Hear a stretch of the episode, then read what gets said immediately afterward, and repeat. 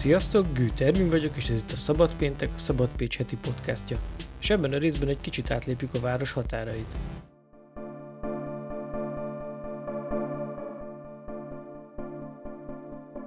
Podcast történetében ez az első olyan adás, ami nem kifejezetten pécsi témával foglalkozik. Ugyanis ezúttal Bátorfi Attillával, az átlátszó újságírójával és egyetemi oktatóval beszélgetek. Az átló névre hallgató projekt is hozzá köthető, ami Magyarországon mindenképpen egyedi kezdeményezésnek számít. Az adatvizualizáció és információ dizájn eszközeivel érdekes témákat járnak körbe. Nem csak újságba valót, grafikonokat, interaktív térképeket készítenek, amik sokszor önmagukban is képesek történeteket elmesélni. Azért beszélgettünk, mert a legutóbbi projektjük, a Corona Monitor tényleg hiánypótló. Sok ország, kutatóintézet vagy éppen médiacég a koronavírus kapcsán lenyűgöző adatvizualizációs tartalmakat állít elő. Nem öncélúan, hanem tájékoztató, magyarázó szándékkal. Ezekkel szemben a koronavírus.gov.hu-n, azaz a hivatalos tájékoztatási oldalon vizuális szempontból elég szegényes a tartalom. Sokak szerint az adattartalom is. Na de ezekből a mégiscsak rendelkezésre álló hivatalos adatokból, hogy mégis mit lehet kihozni?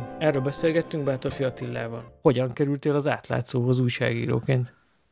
Az átlátszóhoz úgy kerültem, hogy uh, volt, én még, még kreatívos voltam, a kreatív az egy marketing kommunikációval foglalkozó szaklap, és van egy online lába, és ez egy havonta megjelenő uh, szaklap, a magyar reklám és médiaiparról szól, és már ott volt közös cikkünk a az átlátszóval, akkor még a Kovács Ildikóval készítettünk egy ilyen arckép csarnokot, hogy a magyar médiában ki kicsoda, hogyan kötődik a NER-hez, és az volt az első ilyen közös, közös ilyen projektünk, még kreatívosként az átlátszóval, majd utána részt vettem néhány átlátszó által szervezett workshopon, és amikor én elmentem a vs.hu-hoz, akkor a főszerkesztő a Tamás nem tudta, hogy én elmentem,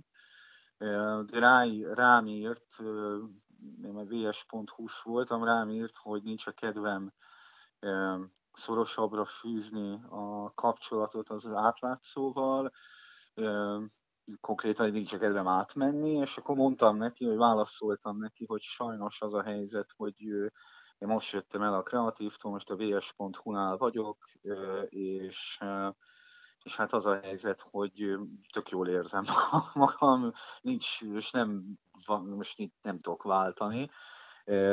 És két nappal később összeomlott a, a vs.hu, lehet, hogy két héttel később, már nem emlékszem pontosan, és akkor kutyafuttában ráírtam a Tamásra, hogy ez az ajánlat létezik-e még, és akkor létezett, és három hónapnyi vs.hu után elmentem az átlátszóhoz.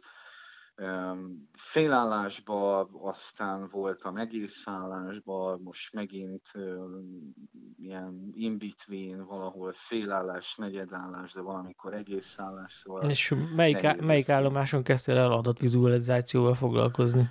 Kreatívnál elkezdtem, ezt nagyon szívesen szoktam mutogatni a életem egyik első grafikonját, egy kördiagramot, mert hogy nagyon csúnya de nem az a baj vele elsősorban, hogy csúnya, hanem hogy helytelen. És amikor én szoktam beszélni arról, hogy én honnan indultam, hol kezdtem, akkor azt azért szoktam mutogatni. Egyébként elérhető az interneten a mai napig, nem lehet letörölni onnan már soha a büdös életben.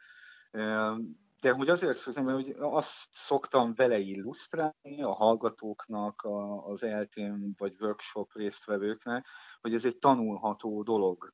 Ez egy kördiagram volt, és hát nagyon sok olyan dolog van rajta, aminek nem kéne rajta lennie, nagyon rosszul van színezve. Na mindegy, nem is ez a lényeg, hanem a kreatívnál találkoztam ezzel, volt egy megoldandó probléma, amit ábrázolni kellett, és akkor akkor elkezdtük ábrázolni ezeket, a, ezeket az információkat, adatokat. Nyilván fogalmam nem volt arról, hogy, hogy ennek egyébként nem, hogy hagyománya lenne, hanem akkor a szakirodalma van, hogy eh, egy külön könyvtárat meg lehet vele tölteni, és szépen lassan, ez már ez 2011-ben volt, tehát ez 9, 9 éve volt nagyjából, amikor én először készítettem. Oké, okay, és uh, mire jó ez az egész? Tehát, hogy szép ábrák, helyes ábrák, mire, mire jó ez, és különös tekintettel, hogy az újságírásra, tehát, hogy Uh-huh. Uh, hát ugye nem az a lényeg, hogy itt szép dolgokat akarunk csinálni. Uh, ez mindig egy félreértés, és ezt sokszor a kollégáimmal is félre szoktuk érteni, hogy én nem szép dolgokat akarok. Nyilván az egy jó dolog, hogyha ez szép. Én érthető dolgokat szeretnék csinálni, csak más gondolunk érthetőnek. És ez a, az a célunk, hogy az az információ, amivel rendelkezünk, hogy az az adatmennyiség, eh, az érthetően, tisztán kommunikálva legyen a közösség felé, rá legyen irányítva valamilyen problémára, összefüggésre a figyelem, és ő ezt megjegyezze adott esetben, elraktározza, használhassa.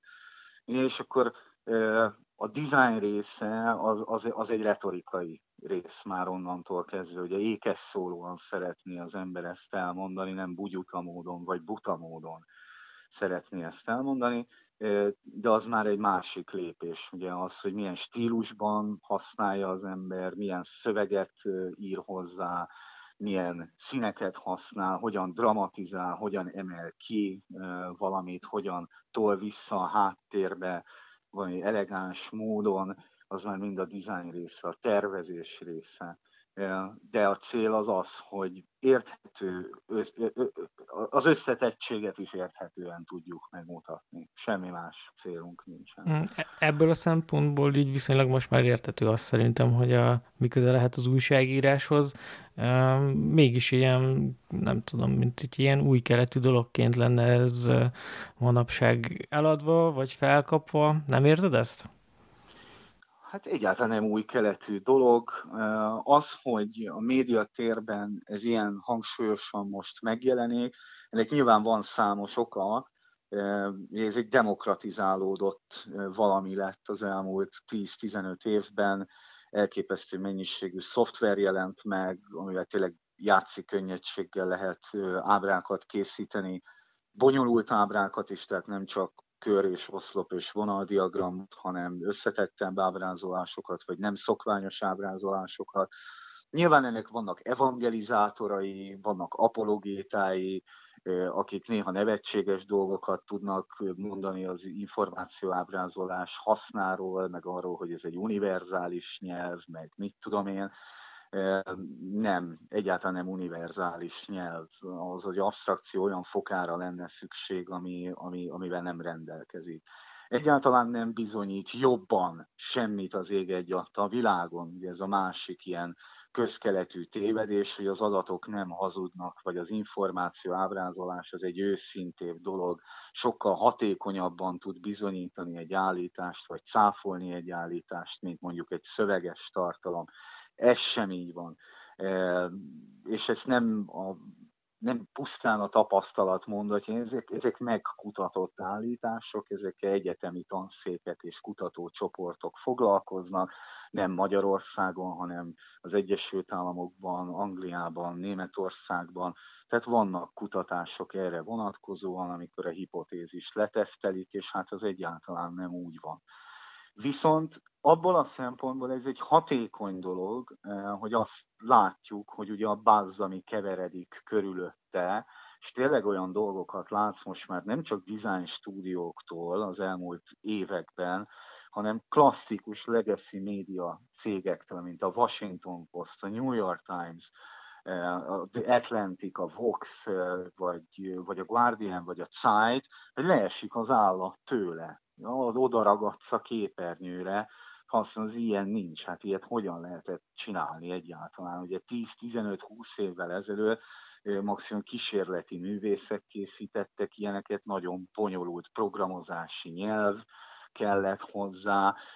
Most is nyilván, hogyha bonyolultabb dologról van szó, akkor kód kell hozzá, tehát a third party szoftverekkel azért nagyon sok minden nem lehet megcsinálni de ezek népszerű tartalmak, és hát hogyha lehet hinni annak, hogy a New York Times, a Washington Post, vagy most új, újonnan a Financial Times mit kommunikál magáról, akkor ugye ők azt mondják, hogy a minden idők legolvasottabb tartalmai az online felületükön, az mind-mind adatvizualizáció, valamilyen, valamilyen információ ábrázolás, főleg most ugye a koronavírus kapcsán van kapásból 6-8 olyan ábrázolás, ami rendkívül népszerű lett, és iszonyatosan nagy karriert futott be az online médiában. Tehát, hogy most ez, ez van. Hát illetve nem csak a média használja ezeket az adatvizualizációkat, hanem kutatók az eredményeket is így publikálják, illetve hát kormányok, tehát nemzetállamok, államok így, így publikálják a koronavírus körül kialakult helyzetet, kivéve Magyarország. Igen. Most ezt azért hozom így föl, mert gondolom ez a koronamonitor ötlete kb. ebből származhatott, vagy honnan jött, hogy onnan származott, hogy láttuk azt, hogy egyes országok mit kezdenek el csinálni, és mit nem kezdenek el csinálni. Hozzáteszem, hogy a kormányzati vagy központi oldalak az, azért elég változatos képet mutatnak. Tehát azért a legérthetőbb, legjobb ábrázolásokat nem kormányzati oldalak hozzák sehol a világon, hanem médiacégek, ahol, ahol sokkal nagyobb az erre használható szakértelem és erőforrás, de valamit legalább ábrázolnak nagyon sok országban, nem mindenhol, de nagyon sok helyen ábráz, vannak ábrázolások, és abban igazad van, hogy Magyarország ebből a szempontból kilóg, mert ugye nálunk a központi hivatalos oldalon egy, egy szegényke kis képecske cserélődik, egy térkép cserélődik minden nap, egyre rosszabb minősége van szegénynek, az ember néha már összeszorul a szíve attól a térképtől, hogy hogy, hogy bánnak vele, és mi abból indultunk ki, hogy hát itt van, illetve fog keletkezni, tehát gondolkodtunk előre is, van, illetve fog keletkezni annyi adat és információ, hogy mi szeretnénk láttatni is ezeket a, ezeket a számokat. Ha másért nem, legalább azért, hogy valamilyen tendenciát, változást, mintázatot ne csak mi, hanem mindenki ki tudjon belőlük olvasni. Ugye mi nem nagyon kommentáljuk ezeket a, az adatokat, illetve csak a heti hírmondóban próbáljuk kontextualizálni ezeket, hogy hogy kell érteni meg használni ezeket az adatokat, meg mit kell, hogy kell olvasni ezeket a grafikonokat, amiket készítünk. De nem tudom már, hogy ezt hogy, hogy akartam tovább. Igen, De akkor kérdezek tovább, tehát hogy mik a nehézségek? Ugye sokáig, vagy nem tudom, tehát még most is azért illeti a, a, a, a koronavírus akciócsoportot kritika a kommunikációjával kapcsolatban, például nagyon sokáig az adat, adatok hiánya, a területi adatoknak a hiánya, ti mégis így nekiálltatok, meg mondtad, hogy abban reménykedetek, hogy azért lesznek bővebb adatsorok. Most mi a helyzet? Én azt gondolom, hogy a, azokból az adat, alapadatokból, amiket a hivatalos kommunikáció megoszt, abból szerintem mi kihoztuk a, a, a maximumot. Tehát ennél többet nem nagyon lehet. Lehetne, akkor, hogyha rendelkeznénk olyan információkkal és olyan adatokkal, amikre kapunk naponta több kérdés is, hogy nem lehetne ezt, nem lehetne azt csinálni, és akkor kényszeredetten az ember válaszol, hogy nincsen adatunk ez, erre vonatkozóan. Meséljen egy kicsit ennek az egésznek a hátteréről, tehát, hogy azért itt elég komoly dolgok húzódnak meg a korona monitor mögött.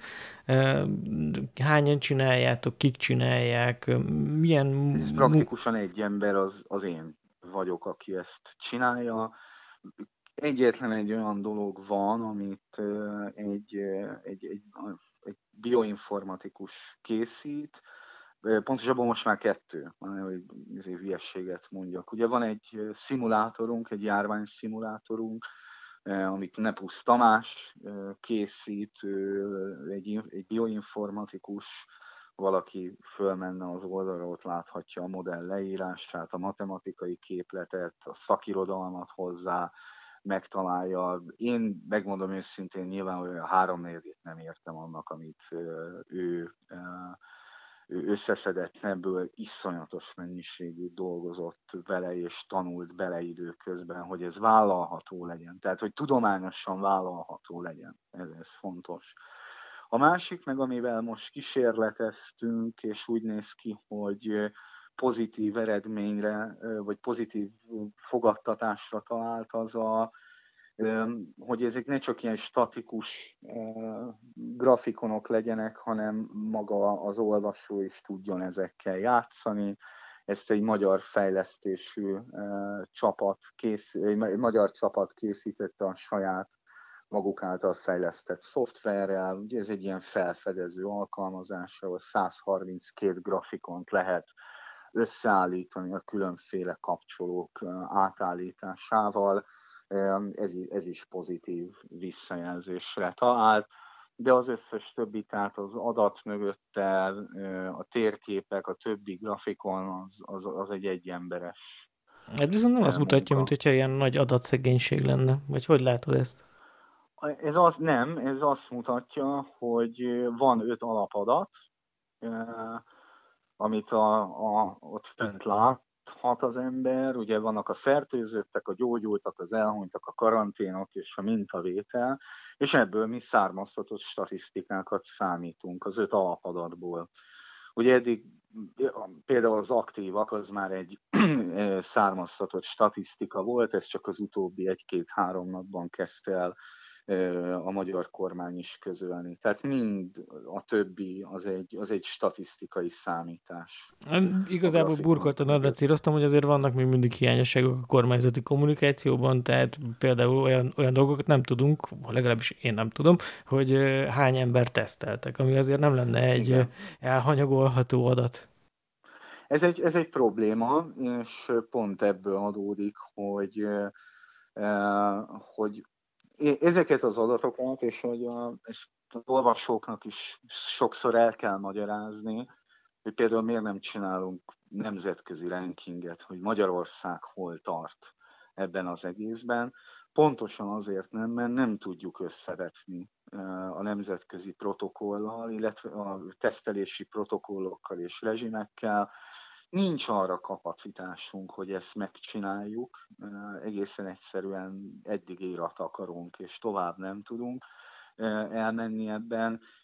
Ezek, ez majd akkor lesz meg, és nem mi fogjuk megcsinálni, hanem kutatók garmadája, amikor lecseng a járvány, és rendelkeznek minden országban XYZ mennyiségű adattal, és akkor majd sokkal bonyolult statisztikai számításokkal próbálják majd normalizálni az adatokat.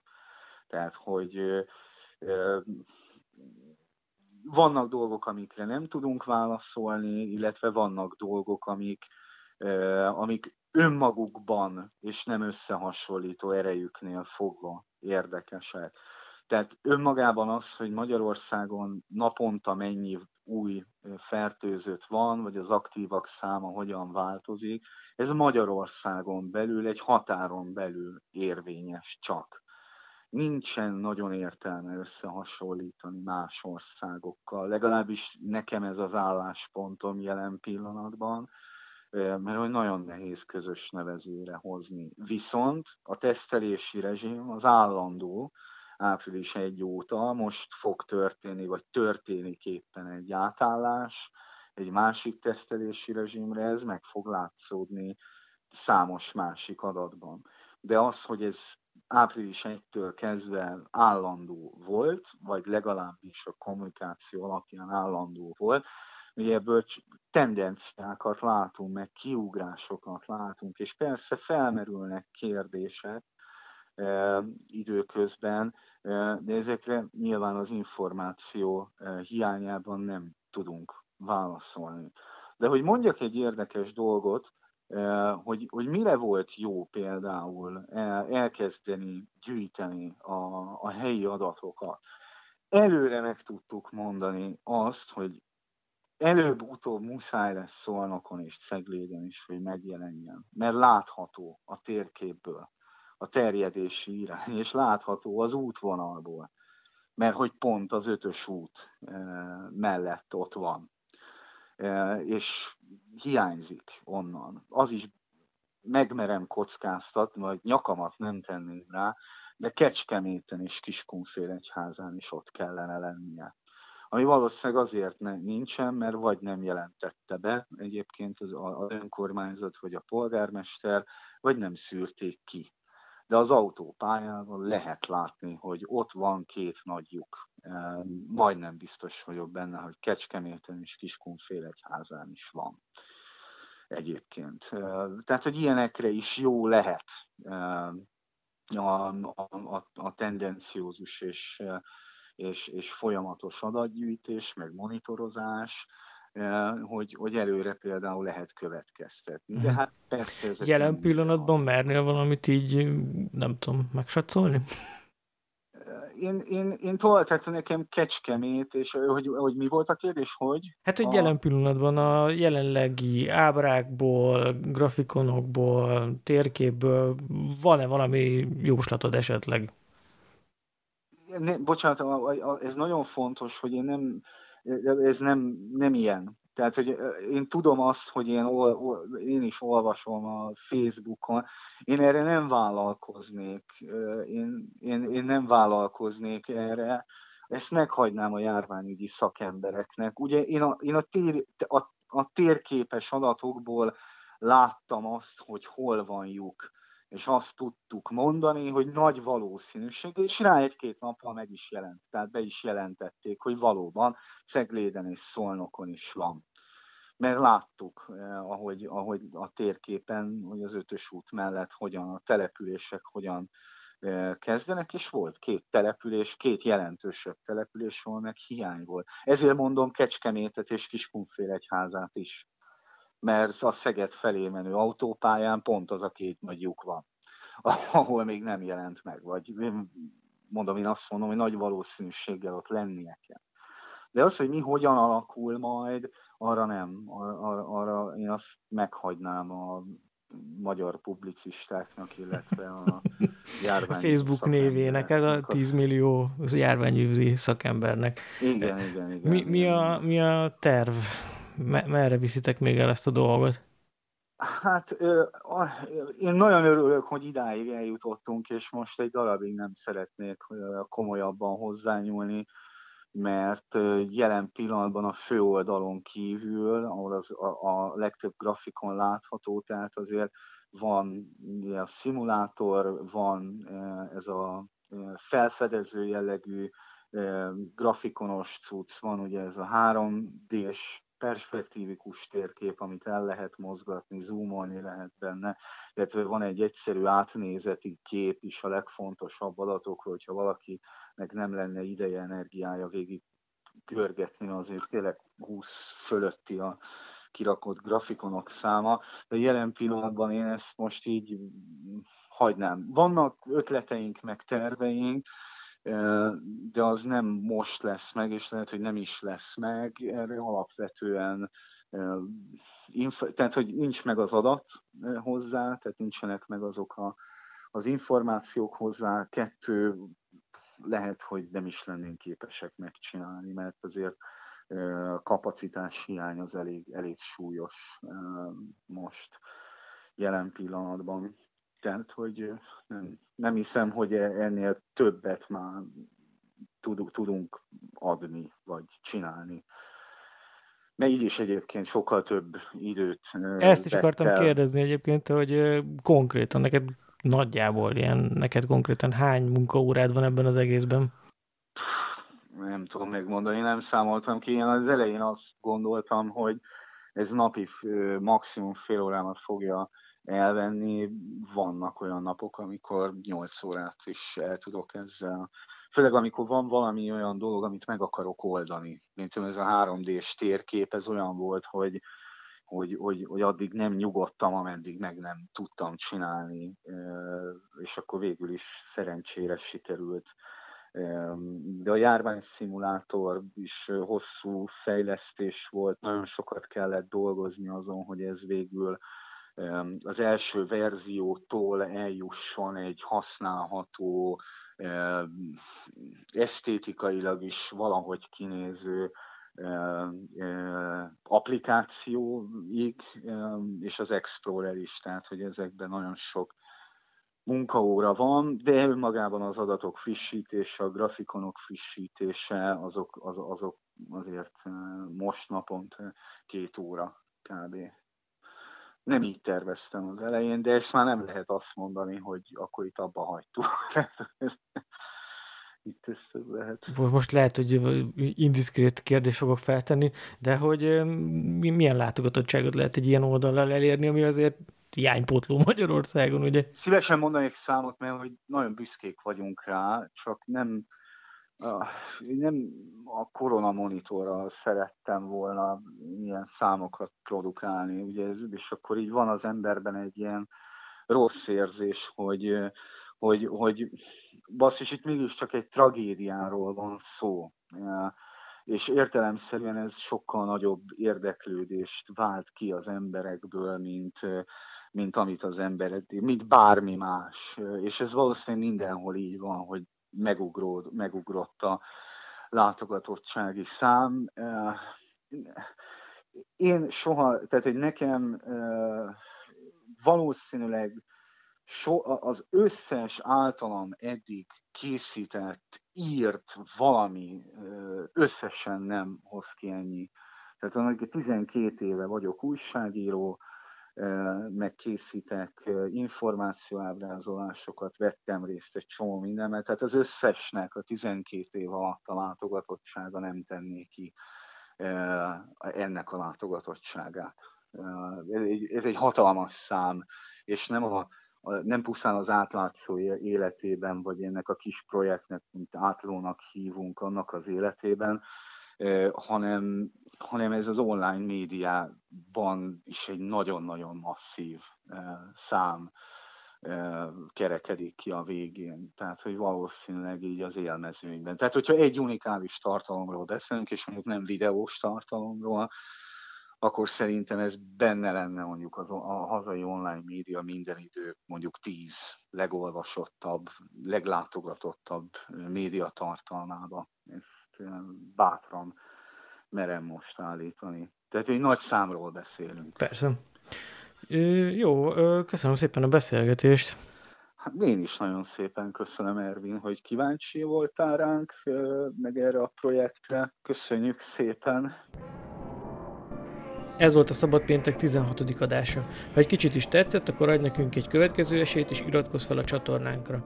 Ha valamilyen észrevételed van a podcasttal kapcsolatban, akkor ír nekünk e-mailt a szabadpécs.hu címre. Ha pedig támogatni szeretnél bennünket, akkor ezzel kapcsolatban minden információt megtalálsz a szabadpécs.hu per támogatás oldalon. És nézd meg a linkeket az adás leírásában. Köszönjük!